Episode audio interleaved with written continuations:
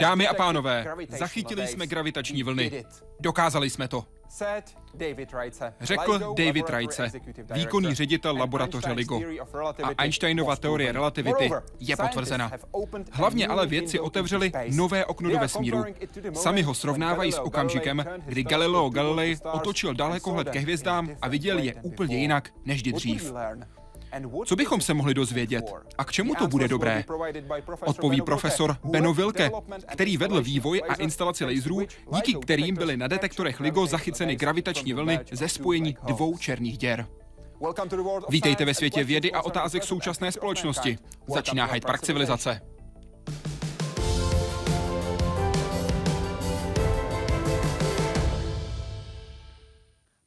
Pane profesore, moc děkuji, že jste přijal pozvání do Hyde Parku civilizace. Já děkuji za pozvání. Při jaké příležitosti jste přijel do Prahy? Tak ta příležitost je velice zajímavá. Jedná se o zajímavý objev.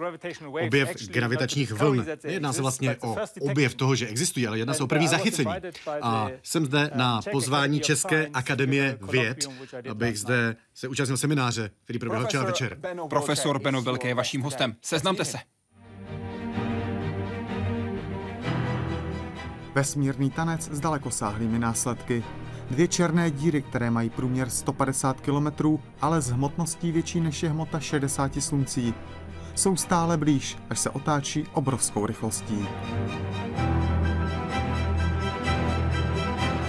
Při splynutí se do vesmíru uvolní obrovské množství energie, která po víc než miliardě a 300 milionů let dorazila k Zemi.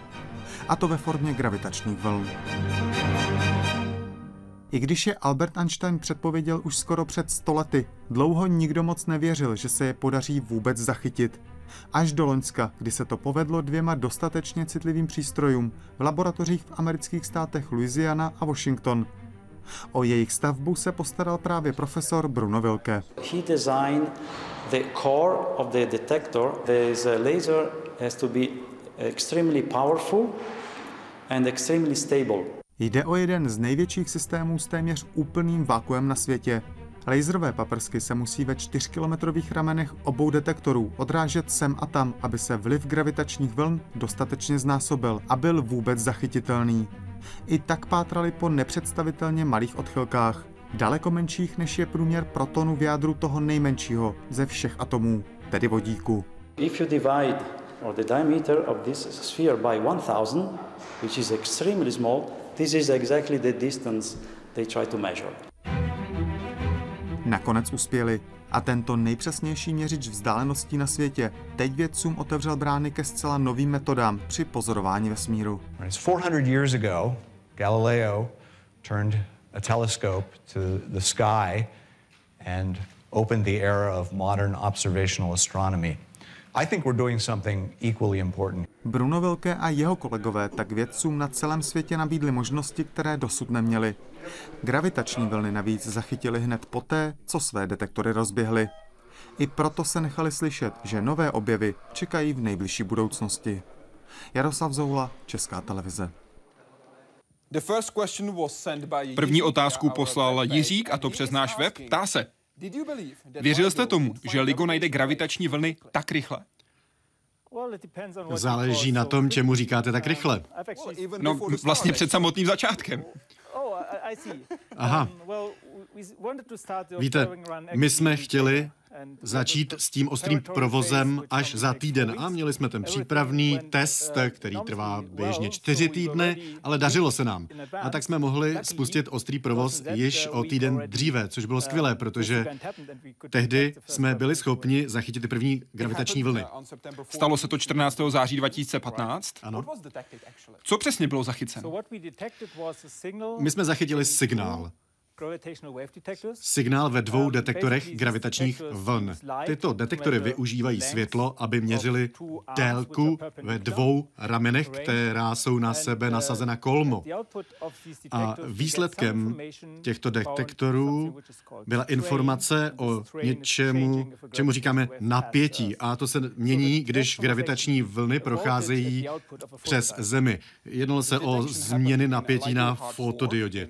Vlny byly zachyceny nasazeny na ligu v Hanfordu na jeho východě státu Washington a také na ligu v Livingstonu, které je 3002 kilometry od prvního zmiňovaného projektu. Který byl o něco rychlejší? Byl tam totiž rozdíl 7 milisekund. Ano, ten detektor v Livingstonu byl první. Proč? Protože ten signál přišel z jižní polokoule. To jsme zjistili, když jsme analyzovali data. Když ten signál přichází z jižní polokoule, z jižního nebe, tak přijde nejprve na jižní část USA potom teprve na tu severní. Zaměřme se na to, co se dělo ve vesmíru. 1,3 miliardy světelných let od Země. Tam jsme měli dvě černé díry. Jaké konkrétně? To je něco úžasného. Před 1,3 miliardy let existovaly dvě černé díry.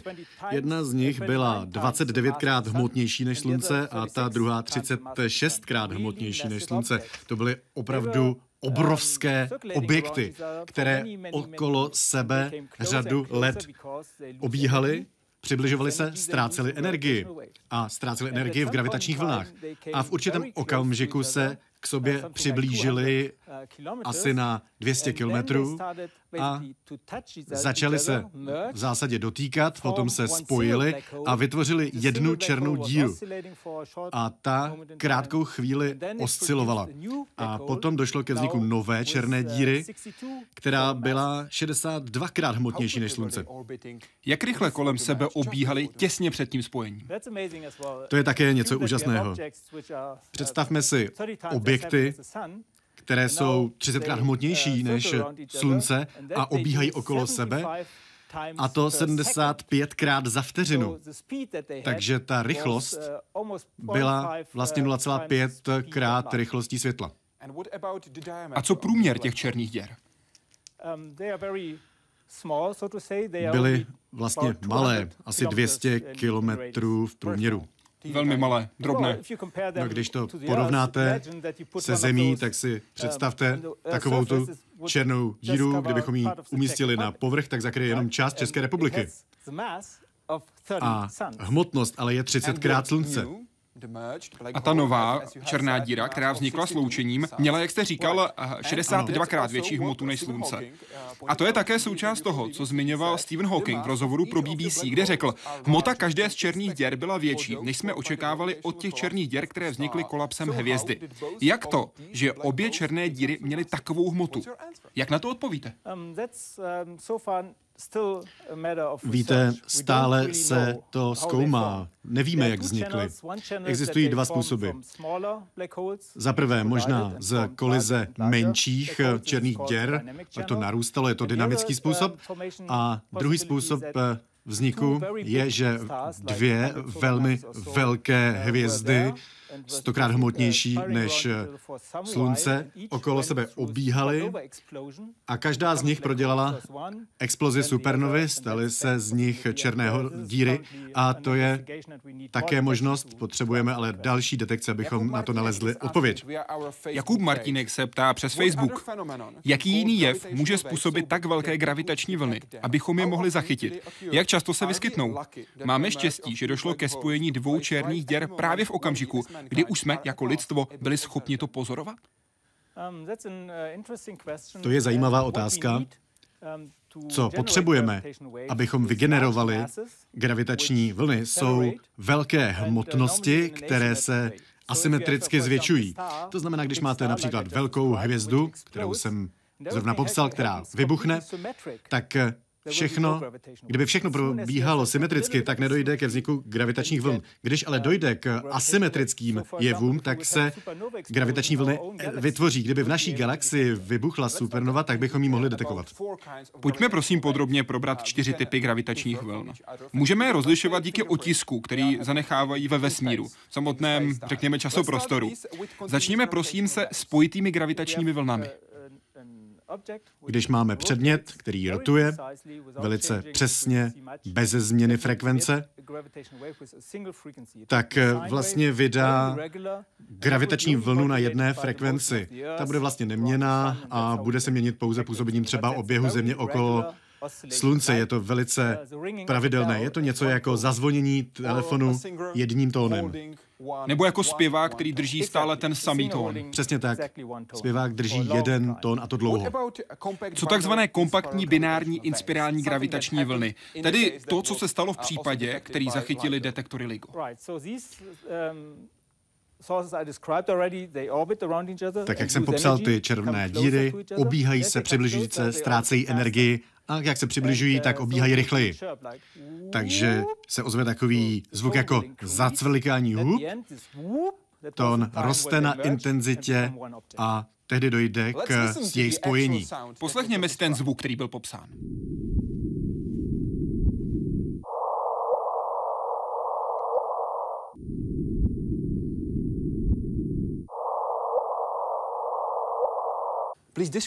Popište ho, prosím. Co jsme slyšeli? Slyšeli jsme um, signál, který přišel ze tohoto detektoru gravitačních vln. Máme zde fotodiodu, která zaznamenává změny v napětí světla a to je zaznamenáno a to jsme slyšeli. Jedná se o změnu napětí z fotodiody. Uh, A to je způsobeno změnou délky ramen interferometru. a tato změna je vyvolána gravitačními vlnami. Mění se délka ramen interferometru, nejprve zde máme tu dlouhou frekvenci, ta se zrychluje a nakonec dojde ke vzniku toho zvuku, který jsme slyšeli. Třetím typem gravitačních vln je gravitačně vlnové vzplanutí. O co jde? Tam se jedná o katastrofické události ve vesmíru, jako je například exploze supernovy. Je to výbuch, ozve se boom a je to. Hodně se potom liší stochastické gravitační vlny, nebo chcete-li kosmické reliktní záření. Ano, to je něco, kde vlastně nemůžete odlišit nějaký ten konkrétní zdroj. Jedná se prostě o hluk, šumění v gravitačních vlnách v tom poli okolo nás, jako je to například v tom kosmickém mikrovlném záření, tak to bylo detekováno s velkou přesností a z toho potom vzniklo hodně dalších vědeckých výsledků. Ale když to posloucháte, tak to zní jenom jako nějaký šum. Kosmické letní záření bylo zachyceno Robertem Woodrowem Wilsonem, který byl hostem Hyde Parku civilizace. Za svůj výzkum získal Nobelovu cenu, a to v roce 1978. Rozhovor najdete samozřejmě jak v češtině, tak i v angličtině na našem webu www.hydeparkcivilizace.cz. Pojďme na další otázku, kterou poslal Daniel Beneš. A ten se ptá, pane profesore, co si myslíte, že bude první velký objev díky gravitačním vlnám? Respektive, co můžeme nyní pozorovat, co jsme dřív nemohli? Měli jsme opravdu velké štěstí, že došlo reálně k tomu prvnímu pozorování. Třeba jsme mohli pozorovat dvě neutronové hvězdy, víme, že existují. A byl by to samozřejmě také velký objev, ale příroda nás byla tak hodná, že nám poskytla první gravitační vlny to pozorování z černých děr. Jsou to černé díry. To znamená, že vlastně nevydávají žádné elektromagnetické světlo, nemáme o nich žádné přímé důkazy. Víme, že obrovská černá díra existuje i uprostřed naší galaxie. Ty informace máme pouze na základě základě toho, že pozorujeme, co dělají hvězdy okolo. A vidíme, že obíhají okolo něčeho, co je obrovské. A proto o této černé díře víme. Ale nemáme žádné přímé informace. Tyto dvě černé díry, které se spojily, tak vyslali své vlastní informace o tom, jak zakřivují časoprostor prostřednictvím důkazu o gravitačních vlnách. A tak jsme vlastně byli schopni pozorovat takto velké černé díry. Samozřejmě máme další indikace pozorování rentgenovými paprsky. Tam se jednalo asi o objekty velikosti 50 sluncí, tady je to hmotnost 60 sluncí, takže to ještě větší. Jak gravitační vlny zakřivují časoprostor? To je komplikované komplikované. Když byste chtěli odpovědět na tuto otázku, tak byste si museli nastudovat obecnou relativitu, ale můžeme použít příklad. Einstein říkal, že gravitace, to, co vlastně nás drží na Zemi, proč ze Země nespadneme, je něco, co není síla, ale souvisí to s geometrií. Země nějakým způsobem ovlivňuje geometrii časoprostoru. A časoprostor říká hmotě, jak se má chovat. V tomto smyslu stojíme na Zemi, protože nám časoprostor říká, že zde máme stát. Není to nějaká síla, ale pouze následujeme to, ten nejlepší způsob, jak stát na Zemi díky časoprostoru. Kdybyste si představili plochou membránu, je to takový příklad, jak čtyřrozměrný prostor redukovat na dvojrozměrný. A to byste zatížili tu membránu něčím a ta by se prohla. A tak si můžeme představit případ, kdy černá díra zakřiví časoprostor. To znamená, že je zde, kdyby tam byl ještě další eh, objekt, tak ten by okolo toho obíhal, stejně jako například eh, měsíc okolo Země a tak eh, můžeme říci, že byl zakřiven časoprostor. Jaké informace dokážete vy, vědci, získat, řekněme, ze zvuku, který můžeme slyšet ze zachycených gravitačních vln? Když posloucháte ten zvuk, nebo když se díváte na ten signál, tak to vypadá zajímavě, ale když se na to jenom podíváte, tak vám to moc informací nedá. A mnohokrát eh, ve fyzice prostě potřebujete modely. Modely, jak popsat přírody a existují modely hm, obecné relativity, kterou vymyslel Einstein, které popisují tuto událost. Tímto způsobem jsme očekávali, že nalezneme gravitační vlny. Samozřejmě jsme neočekávali něco pěkného, co uvidíme pouhým okem. Věděli jsme, že k tomu budeme potřebovat počítače. A počítáte pro různé scénáře. Dvakrát hmotnější, třikrát hmotnější než Slunce a počítáte ty modely, jak by ten scénář měl vypadat. My jsme vypočítali 250 tisíc podobných šablon nebo modelů. A pokaždé, když proběhla operace toho detektoru, tak jsme ty signály porovnali s těmi předlohami. Jak dlouho to trvá? První porovnání nebo srovnání zabere několik minut. Srovnání s šablonami trvá asi měsíc. Ta detekce proběhla trochu jiným způsobem, ale finální, konečná analýza proběhla právě porovnání signálu se šablonami. A musíte to spárovat. Ten nejlepší pár, tak tam si potom musíte vzpomenout, jakou analýzu jste pro tvorbu šablony použili. Vezměte si model obecné relativity a porovnáte to, co si nejvíce odpovídá. A když víte, že se třeba jednalo o 29krát hmotnější objekt než Slunce, tak víte, že to je optimální výsledek. Jiří Hoffman se ptá, jestli máte další kandidáty na gravitační vlny, nebo jestli byl publikovaný případ zatím jediný podezřelý. Pokud máte, jsou z podobných zdrojů jako ten první? Vždycky Máme kandidáty ve svých datových souborech.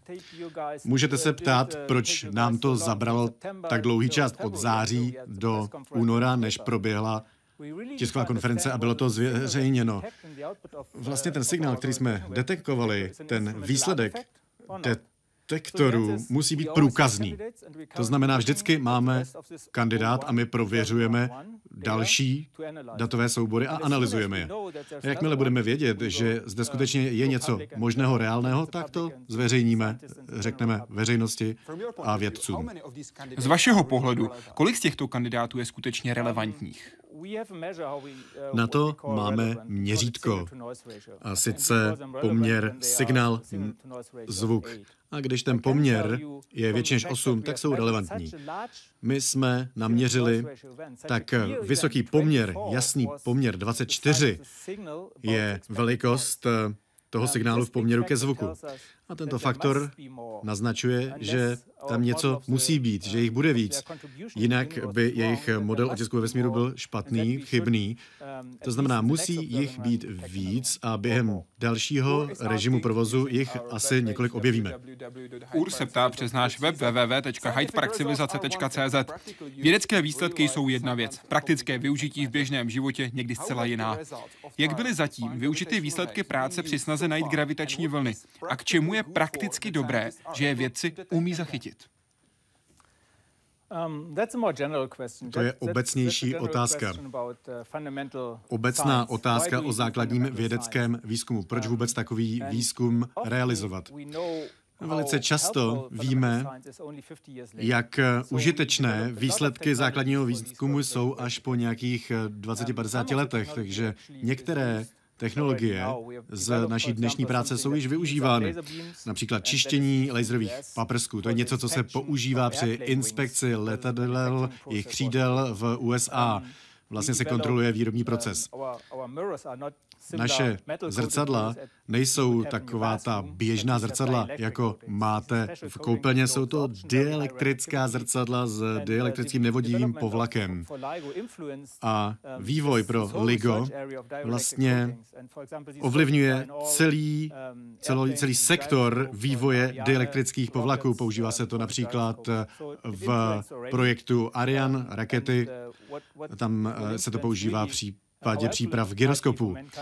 Jak užitečné to bude, to se dozvíme až v budoucnu. David Rajce, výkonný ředitel laboratoře LIGO, řekl během jednání v americkém kongresu, cituji, očekáváme, že najdeme černé díry, které trhají neutronové hvězdy na kusy a dvě neutronové hvězdy, které kolem sebe obíhají, které se srazí, spojí a pak implodují a vznikne černá díra. A to vytvoří krátké záblesky gamma záření. V jaké objevy věříte vy? Co bude další krok díky schopnosti zachytit gravitační vlny? A co budeme moct nevidět, ale slyšet? Opět zajímavá otázka a asi nemám žádnou dobrou konkrétní odpověď. Ne, že bych nesledoval práci kolegů, astronomů, ale my o těch neutronových eh, hvězdách eh, toho tolik nevíme. Nemáme tolik případů, že by se obíhaly. Takže naše znalosti jsou omezené. A to uh, vede k velké nejistotě, když se snažíte předpovídat, kolik jich je a kolik signálů uh, můžeme získat. Ta chybovost není násobná, ale exponenciální. To znamená, že tam možná bude ten poměr asi 100 té chybovosti. Um, Znamená to, my vlastně nevíme, co přijde. Uh, my jsme uh, očekávali, že prvním signálem, který získáme, bude spojení neutronových hvězd a jako Překvapení přišlo to, že se jednalo o spojení dvou černých děr. Jedná se o případ modernizace detektorů. Advanced LIGO je desetkrát citlivější. Je to na té nízké frekvenci, kde dochází ke spojení černých děr a třikrát se zvýší ta mm, přesnost ve vysokých frekvencích, kde dochází ke spojení neutronových hvězd.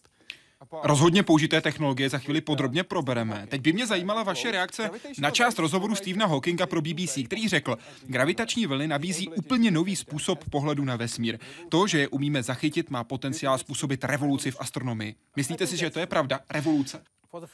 Ano, myslím si, že to pravda je a to z následujícího důvodu. Vzpomeňme na Galilea. Když se podíval na nebe, viděl hvězdy. A potom si vzal dalekohled a podíval se opět na nebe a viděl daleko více hvězd a galaxií. A to byl základ elektromagnetické astronomie. To, co víme o vesmíru, ty velké teleskopy, tak to víme na základě těch nových technologií. A nebylo to tak, že Galileo to všechno očekával a chtěl to dokázat, že tam ty věci prostě jsou. On o nich nic nevěděl.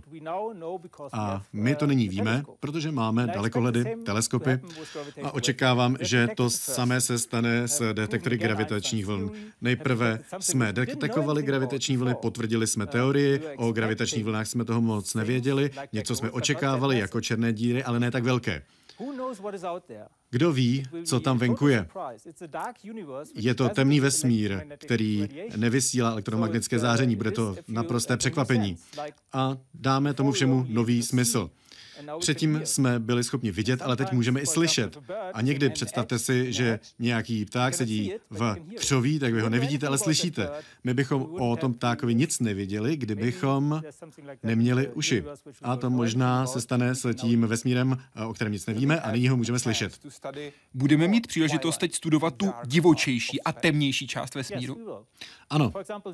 Například spojení těch dvou černých děr, to je něco hodně divokého a nic bychom o tom nevěděli, kdyby neproběhla ta detekce.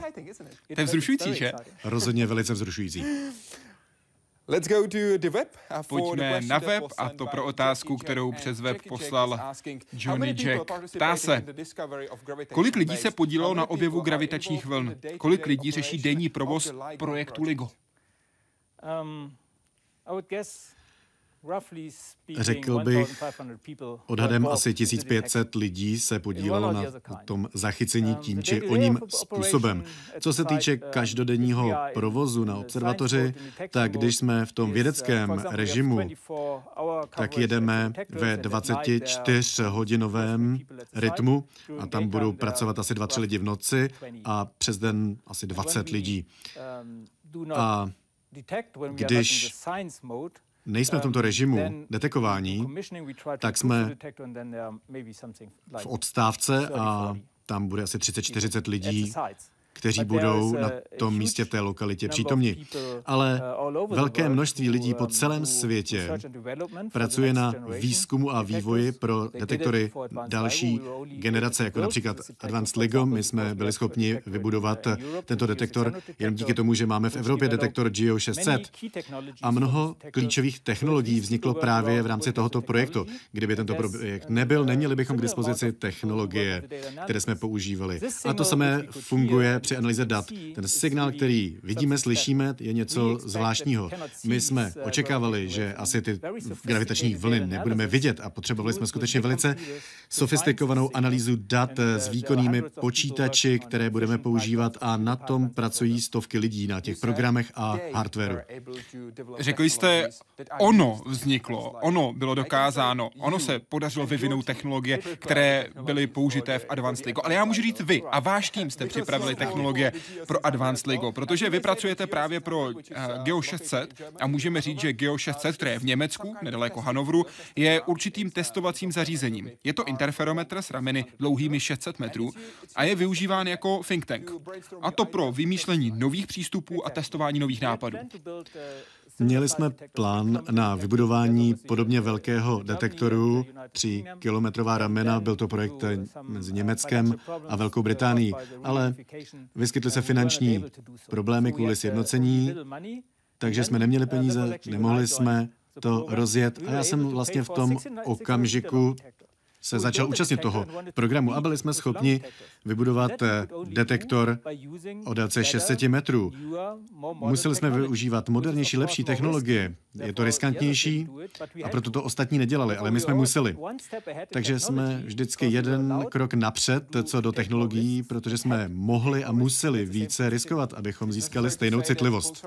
Je třeba říct, že pokud je o interferometry, platí, že čím větší, tím lepší. Čím delší, tím lepší. Čtyř kilometrový detektor je šestkrát citlivější než ten 600-metrový. Využíváme technologie jako nové laserové technologie, používáme systém závěsu, zavěšení, tak aby se zrcadla nedotýkala země.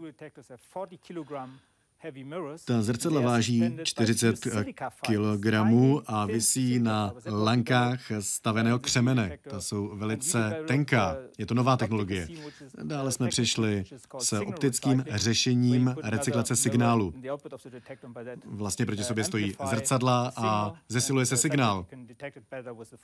A fotodioda je schopna lépe detekovat signál. Je zde několik nových technologií. Proberme prosím podrobně Advanced LIGO. Začněme tím, čím je dnes LIGO, protože to je detektor, který se nedívá, ale poslouchá. Má skvělé uši. Jaké uši? Ano, to je pravda.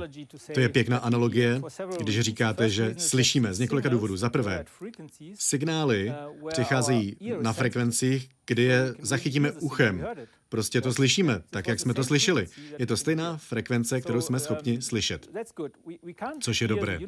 Nemůžeme slyšet vesmír. Když se podíváme na nebe, vidíme hvězdy, ale když nastavíme ucho, tak nic neslyšíme. Takže potřebujeme určitou pomůcku, nějaké naslouchátko, jako jsou ty detektory gravitačních vln. Je to něco, jako kdybyste si něco dali do ucha, abyste mohli poslouchat vesmír.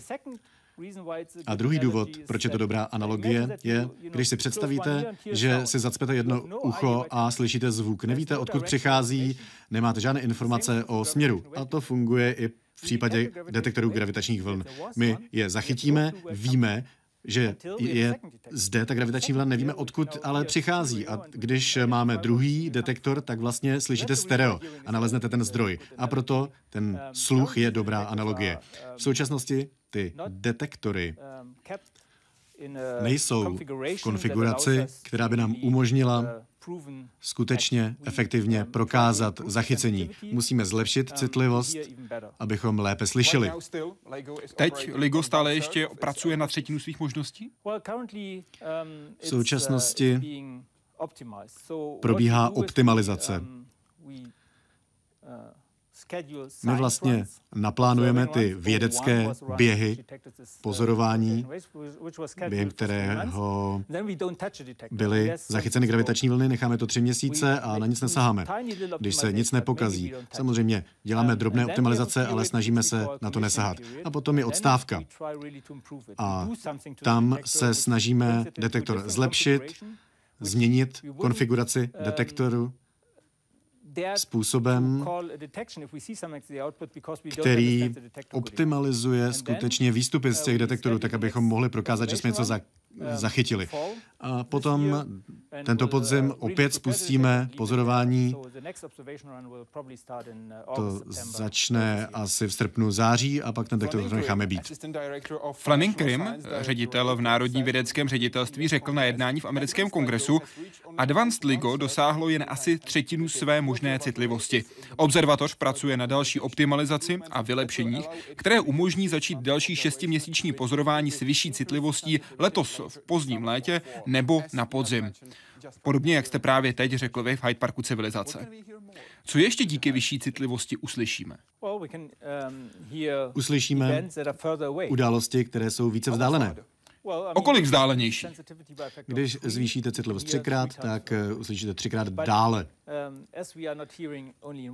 ale protože neslyšíme pouze jedním směrem, ale třemi rozměry, je to jako objem v kouli. Roste to dva, dvě na třetí, o dvě na třetí. Tyhle uši, o kterých mluvíme, jsou reálně dvě rovné čtyřkilometrové ocelové roury. V průměru mají 1,2 metru, postavené jsou do tvaru písmena L a jsou chráněné 10 stop širokou a 12 stop vysokou zábranou. Prosím, proberme to zmiňované vákuum, protože to je skutečně skvělé. Jen LHC ve švýcarském CERNu má větší vákuum. Na co ho potřebujete? Je to mnoho, mnoho krychlových metrů. Neřeknu to z hlavy, ale je to velký systém, kde je velice dobré vakuum. Představte si, že řídíte auto v létě na rozpálené silnici. Snažíte se vidět do dálky a ten obraz se vám rozpadá, třese se a nemáte jasné vidění. A to samé se odhrává v případě vyslání laserového paprsku na 4 kilometry. I tam vlastně vlnění vzduchu by ten signál na fotodiodě nějakým způsobem pozměnilo, takže by to vypadalo podobně jako gravitační vlny, ale nejednalo by se o gravitační vlnu. A právě kvůli těmto zdrojům rušení ta naše schopnost detekce může být eh, narušena a potom se musíme zbavit toho vzduchu, dosáhnout vakua a pak ten laserový paprsek může volně se šířit a potom se vracet zpět a my to můžeme používat pro měření. Zaměřme se prosím na zrcadla. Jaké typy zrcadel jsou v Advanced LIGO? Um, um, ta zrcadla jsou z velice čistého křemeného skla. Není to takové sklo, které známe běžně. Váží 40 kg, jsou velmi těžká, uzvednou je pouze dva lidé, mají 30 cm v průměru a jsou 20 cm silné. Samozřejmě ten povrch se musí leštit a ty nerovnosti na povrchu jsou menší než frakce nebo zlomek nanometru. A nanometr je tisícina mikrometru nebo miliontina milimetru. Tak tak vypadá ten povrch. To odráží trochu světla a my ještě nanášíme na povrch různé materiály, aby to odráželo více než 99,9999% světla. Jinými slovy, tato zrcadla pohltí jen jeden ze tří milionů fotonů, které na ně dopadnou. Jeden ze tří milionů. Co by mě hodně zajímalo. Jak je čistíte? Oh, uh, Zajímavá otázka. My se pokoušíme je vůbec nečistit. Ten materiál, který je na povrchu, uh, je nanášen uh, vypařováním a působením paprsků ve váku. A je to velice čisté a my se snažíme tu čistotu zachovat i při instalaci.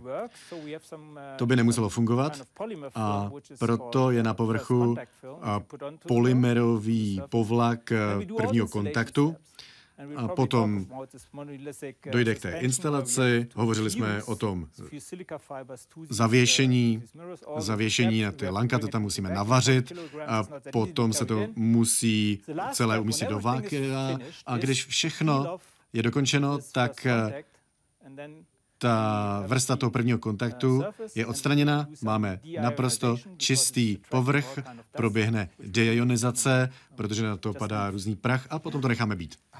Jak dlouho to vydrží čisté? To ještě nevíme. Doufujeme, že dlouho. Ještě to nebylo nutné čistit. Ne. Daniel se ptá přes naší facebookovou stránku. Jak se zajišťuje tak obrovská přesnost laserů? Naše lasery nejsou nejvýkonnějšími lasery na světě. V autovýrobě se používají výkonnější ke svařování. Oni používají kilovatové lasery, my máme 200 vatové. Když se podíváme na stabilitu, na intenzitu světla, na frekvenci, Um, tak prostorová čistota poskytuje tu největší přesnost laserů. Jsou zde tři stádia vývoje. Ten základní laser uh, je asi tak velký jako můj palec, není moc silný a je velice stabilní co do frekvence. A potom se to amplifikuje na 200 W, zvýšíme energii, ale ta dobrá stabilita ze začátku zůstává. Ten laser je výkonnější, frekvence je stabilní, potom ta energie může trochu fluktuovat a, a ne moc, je to něco podobného jako 0,1% energie.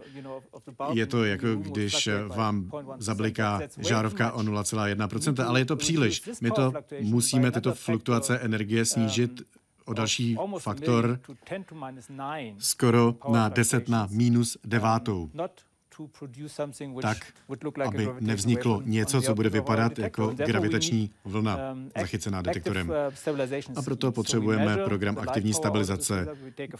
Měříme fluktuaci energie a potom používáme velice sofistikovaný systém um, zpětné vazby, abychom tyto fluktuace zredukovali.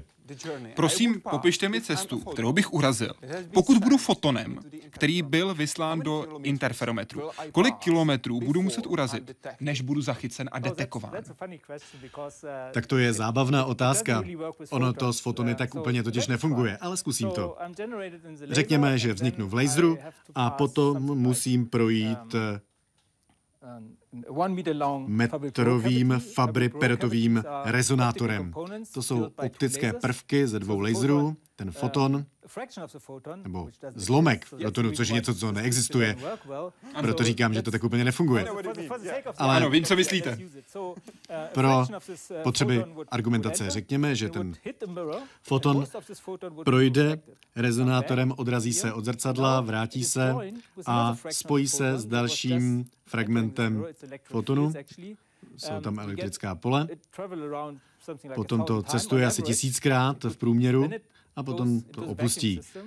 Vstoupí do vákua a dalšího uh, Fabry Perotova rezonátoru. Obíhá to okolo a potom narazí na dělič laserového svazku, narazí na další zrcadlo, recyklační zrcadlo a potom se rozhodne, zdali půjde tím či o ním směrem. A pro potřeby argumentace řekněme, že jsme to rozbili. Máme elektrické pole, jedna část jde jedním směrem, druhá druhým. Přes rezonátor to cestuje 4 kilometry asi 450krát a pokaždé se trochu změní kvůli gravitačním vlnám. Takže působení gravitačních vln je zaznamenáno na tom světle a sčítá se to 450krát. A my potom získáme informace o gravitačních vlnách, ale ne jeden kousek informace, ale 450 takových kousků. A v tom druhém rameni to probíhá stejně, ale s opačnou polaritou.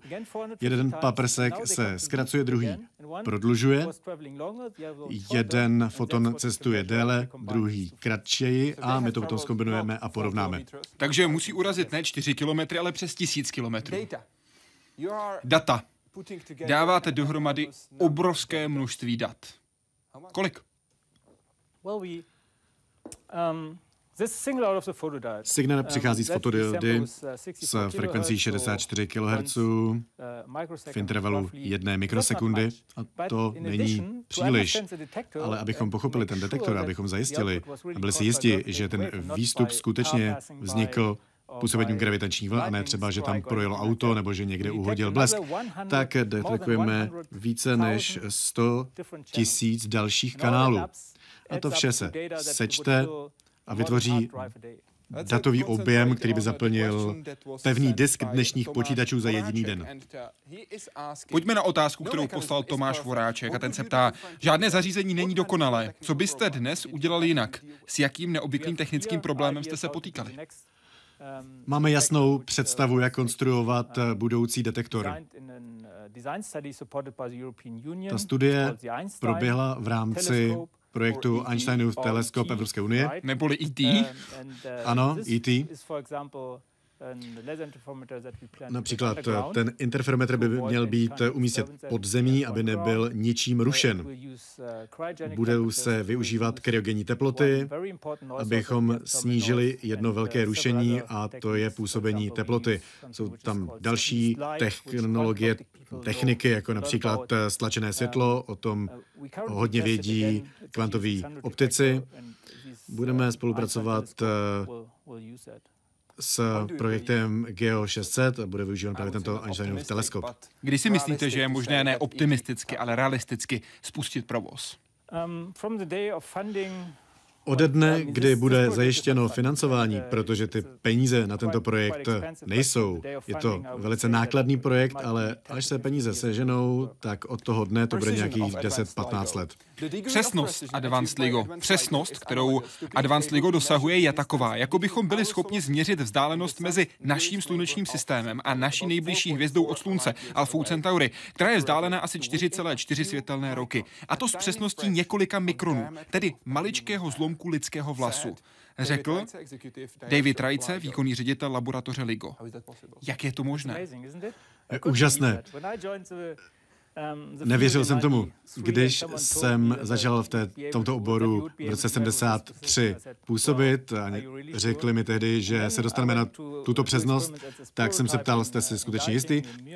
A začali jsme pracovat na prototypu v Mnichově a já jsem um, zjistil, že určitá uh, velká přesnost je skutečně možná. Tato přesnost je enormní, když měříme uh, vzdálenost odsud až ke slunci na úrovni průměru atomu, tak to je možné jenom díky tomu, že používáme světlo jako pravítko. Když použijete pravítko, tak měříte tím, že se podíváte na měřítko, například milimetr, nebo když děláte přesnou výrobu, tak máte kalibraci, ty jednotky jsou ještě nižší, mikrometry, a to je stejné v případě světla. Vlnové délky jsou jeden mikrometr. To pravítko má velké jednotky, skutečně velké jednotky, jeden mikrometr, o délce jeden mikrometr. A my jsme schopni rozdělit tuto velkou jednotku, uděláme tam ještě několik dalších čárek, v objemu 10 na 12, to znamená tisíc miliard dalších známének v té základní jednotce. Zaměřme se na možná trochu jiný krok. Lukin se ptá. Dobrý den. Mohl by potvrzený objev gravitačních vln urychlit přípravy projektu ELISA, případně oživit zájem NASA? Oh, uh, Dobrá otázka. Možná bych měl Elizu nejdříve představit, než odpovím na tu otázku. Jak jsme probírali, tak čím delší ta ramena jsou, tak tím jsou citlivější. 600 metrů, 4 kilometry. Tak proč to ještě neprodloužit? Tak za prvé, systémy vakua, nerezové systémy jsou velice drahé a ta cena roste každý den. A potom zde máme také faktor zakřivení země. To lze určitým způsobem kompenzovat ale můžeme také jít do vesmíru, tam máte vákuum zadarmo. A je tedy jedno, jestli máte 600 metrů, 4 kilometry, 1000 kilometrů, milion kilometrů. nebo 5 milionů kilometrů. A to je plán pro Elizu. Tři satelity ve vesmíru, 5 milionů kilometrů od sebe, bude vyslán světelný paprsek. a ten, když dorazí k druhé sondě, tak bude mít průměr 20 kilometrů a ten středový eh, paprsek eh, bude potřeba zachytit. Je to program z 90. let a byl zredukován na dvě ramena. Kdybyste měli tři satelity, budete mít tři ramena, ale z důvodu nákladů byl zredukován na dvě ramena, jmenuje se nyní Elisa a plánuje se v rámci další velké mise ESA, že by měl být tento projekt nasazen. Otázka je, zda se k nám připojí NASA. V minulosti se to agentuře NASA líbilo, nyní se jejich pozice změnila, ale jsem docela optimistický a doufám, že dostaneme to třetí rameno zpět. Už víme, kdo by se chtěl do projektu LIGO zapojit tady na Zemi. Indové plánují, že se přidají a že budou spolupracovat, a to v rámci LIGO Scientific Collaboration, která byla založena v roce 97, tvoří přes tisíc vědců z víc než 90 institucí z 15 zemí světa. 17. února roku 2016 indická vláda schválila stavbu třetího interferometru LIGO. Podle odhadů by měl být připravený pracovat konkrétně od roku 2023. Věříte, že to je realistické? Ano, věřím, že to realistické je. Historie toho projektu je taková, že na začátku se plánovalo vybudovat tři detektory LIGO. Jeden v Livingstonu a dva v Hanfordu. To se nestalo, ale veškeré součástky a komponenty byly vybudovány, byly vyrobeny, takže k dispozici tento materiál je a je uskladněn v USA. My jsme tedy z Německa odvezli ne jen dva lasery, ale tři lasery do USA. Takže jen sedí a čekají. Přesně tak, dva jsou nasazeny, jeden čeká. A jestliže indická vláda má odhady a věří si, že je schopna toto zařízení postavit včas, nevím. Neznám, jak ta situace v Indii vypadá a nemůžu to nějak komentovat, jak je to realistické, ale jestliže vybudují tento systém s vakuem, tak mají k dispozici materiál. Také se Virgo a snad i Karga přidají a budou v budoucnu spolupracovat. Virgo se staví v Itálii, má to být interferometr s rameny dlouhými 3 kilometry. Pracovat by Virgo mělo začít na podzim roku 2016. Karga je v Japonsku a ještě se staví. Snad bude fungovat za tři roky. Ale když je řeč o laserech, tak nemusíme mluvit jen o Spojených státech, Japonsku, Itálii nebo Indii. Můžeme mluvit i o České republice, konkrétně o projektu Eli Beamlines. Od prvních kopnutí do země, prvních kubíků betonu a prvních cihel až po příklad moderní architektury, ve kterém se už brzy objeví i čtveřice unikátních laserů. Každý trochu jiný, přesto všechny s vlastnostmi, které vědcům dovolí zatím nemožné. Zatím jsou haly pro jednotlivé laserové systémy prázdné, ale už letos by měla začít jejich postupná instalace a do ostrého provozu by se centrum ELI v Dolních Břežanech mělo dostat v roce 2018. Mimořádně krátké pulzy o velkém výkonu, zaměřené na extrémně malé plochy. To vše v různých frekvencích. Od jednoho pulzu za minutu až po tisíc za sekundu. To budou klíčové vlastnosti zdejších laserů. Při jejich instalaci se vše bude měřit v desetinách milimetrů a po ní v řádech z 12, 15 nebo i více nulami. You are opening fields which have, have never been opened before and that uh, offers to the users completely new tools. Celý projekt je od samého počátku mezinárodní. Své výzkumy tu proto budou moct řešit vědci z celého světa. Od urychlování částic, zkoumání struktur hmoty nebo živých buněk, až po zobrazovací metody v lékařství nebo nové postupy v chemii. Jeden z laserů za víc než miliardu korun teď vzniká ve Spojených státech. This is a, very precise tool for probing matter at the smallest spatial scales and on the fastest time scales, and actually letting us look inside planets and inside stars here on Earth. Jednou z velkých výhod centra ELI bude i možnost vzdáleného přístupu. Vědci z celého světa si budou moci přes internet a s podobným virtuálním prohlížečem nastavit zdejší lasery, jak budou potřebovat a pustit se do svých experimentů.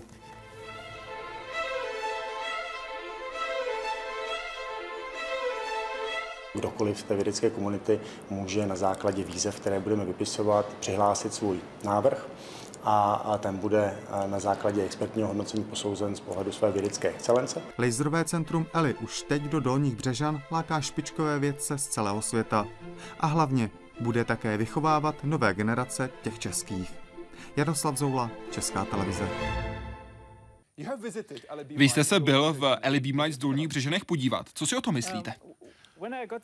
Když jsem dostal pozvánku na seminář od Akademie věd, tak mi bylo také nabídnuto, že bych mohl navštívit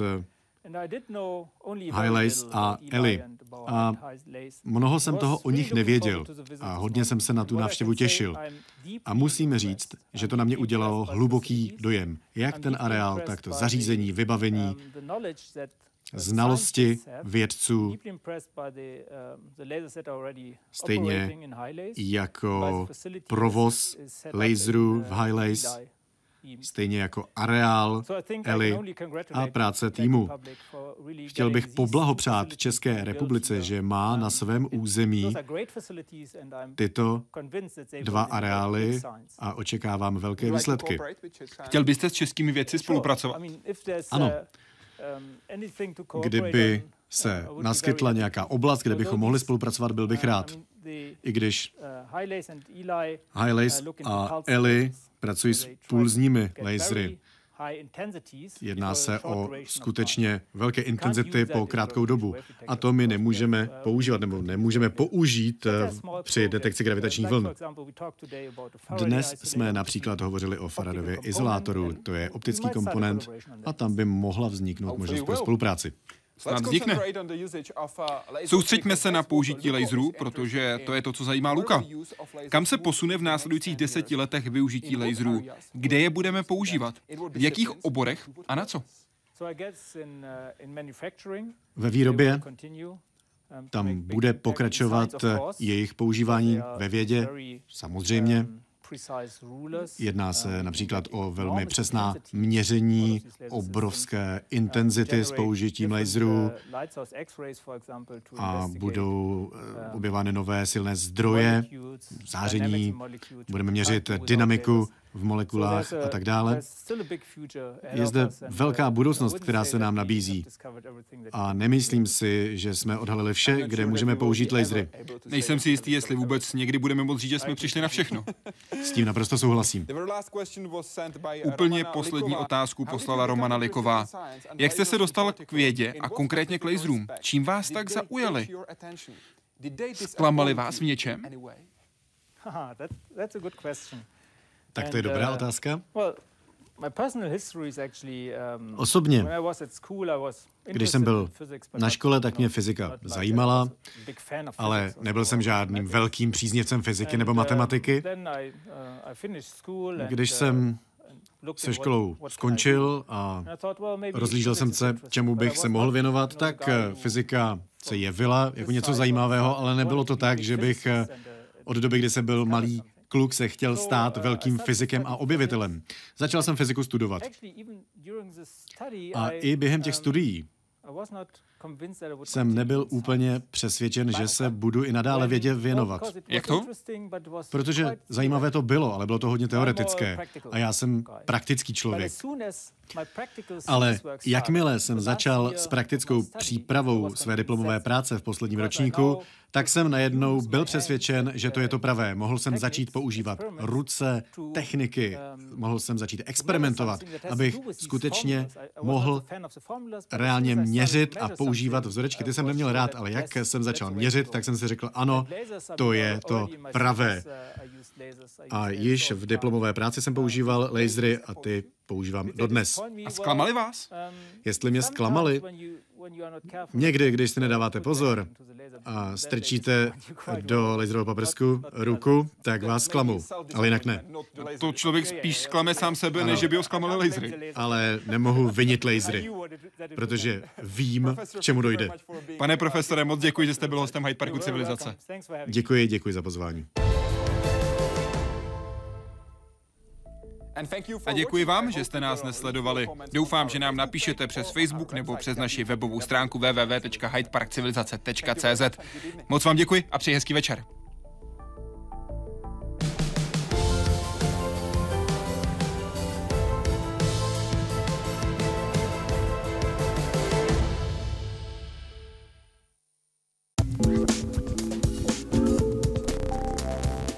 Podle legend stvořil Rabilev Golema a stal se tak slavným pražským židovským učencem. Ale vedle něj působila u nás i řada jiných židovských myslitelů. Jejich jména jsou dnes neprávem pozapomenuta. Více v historii CS v sobotu 2. dubna.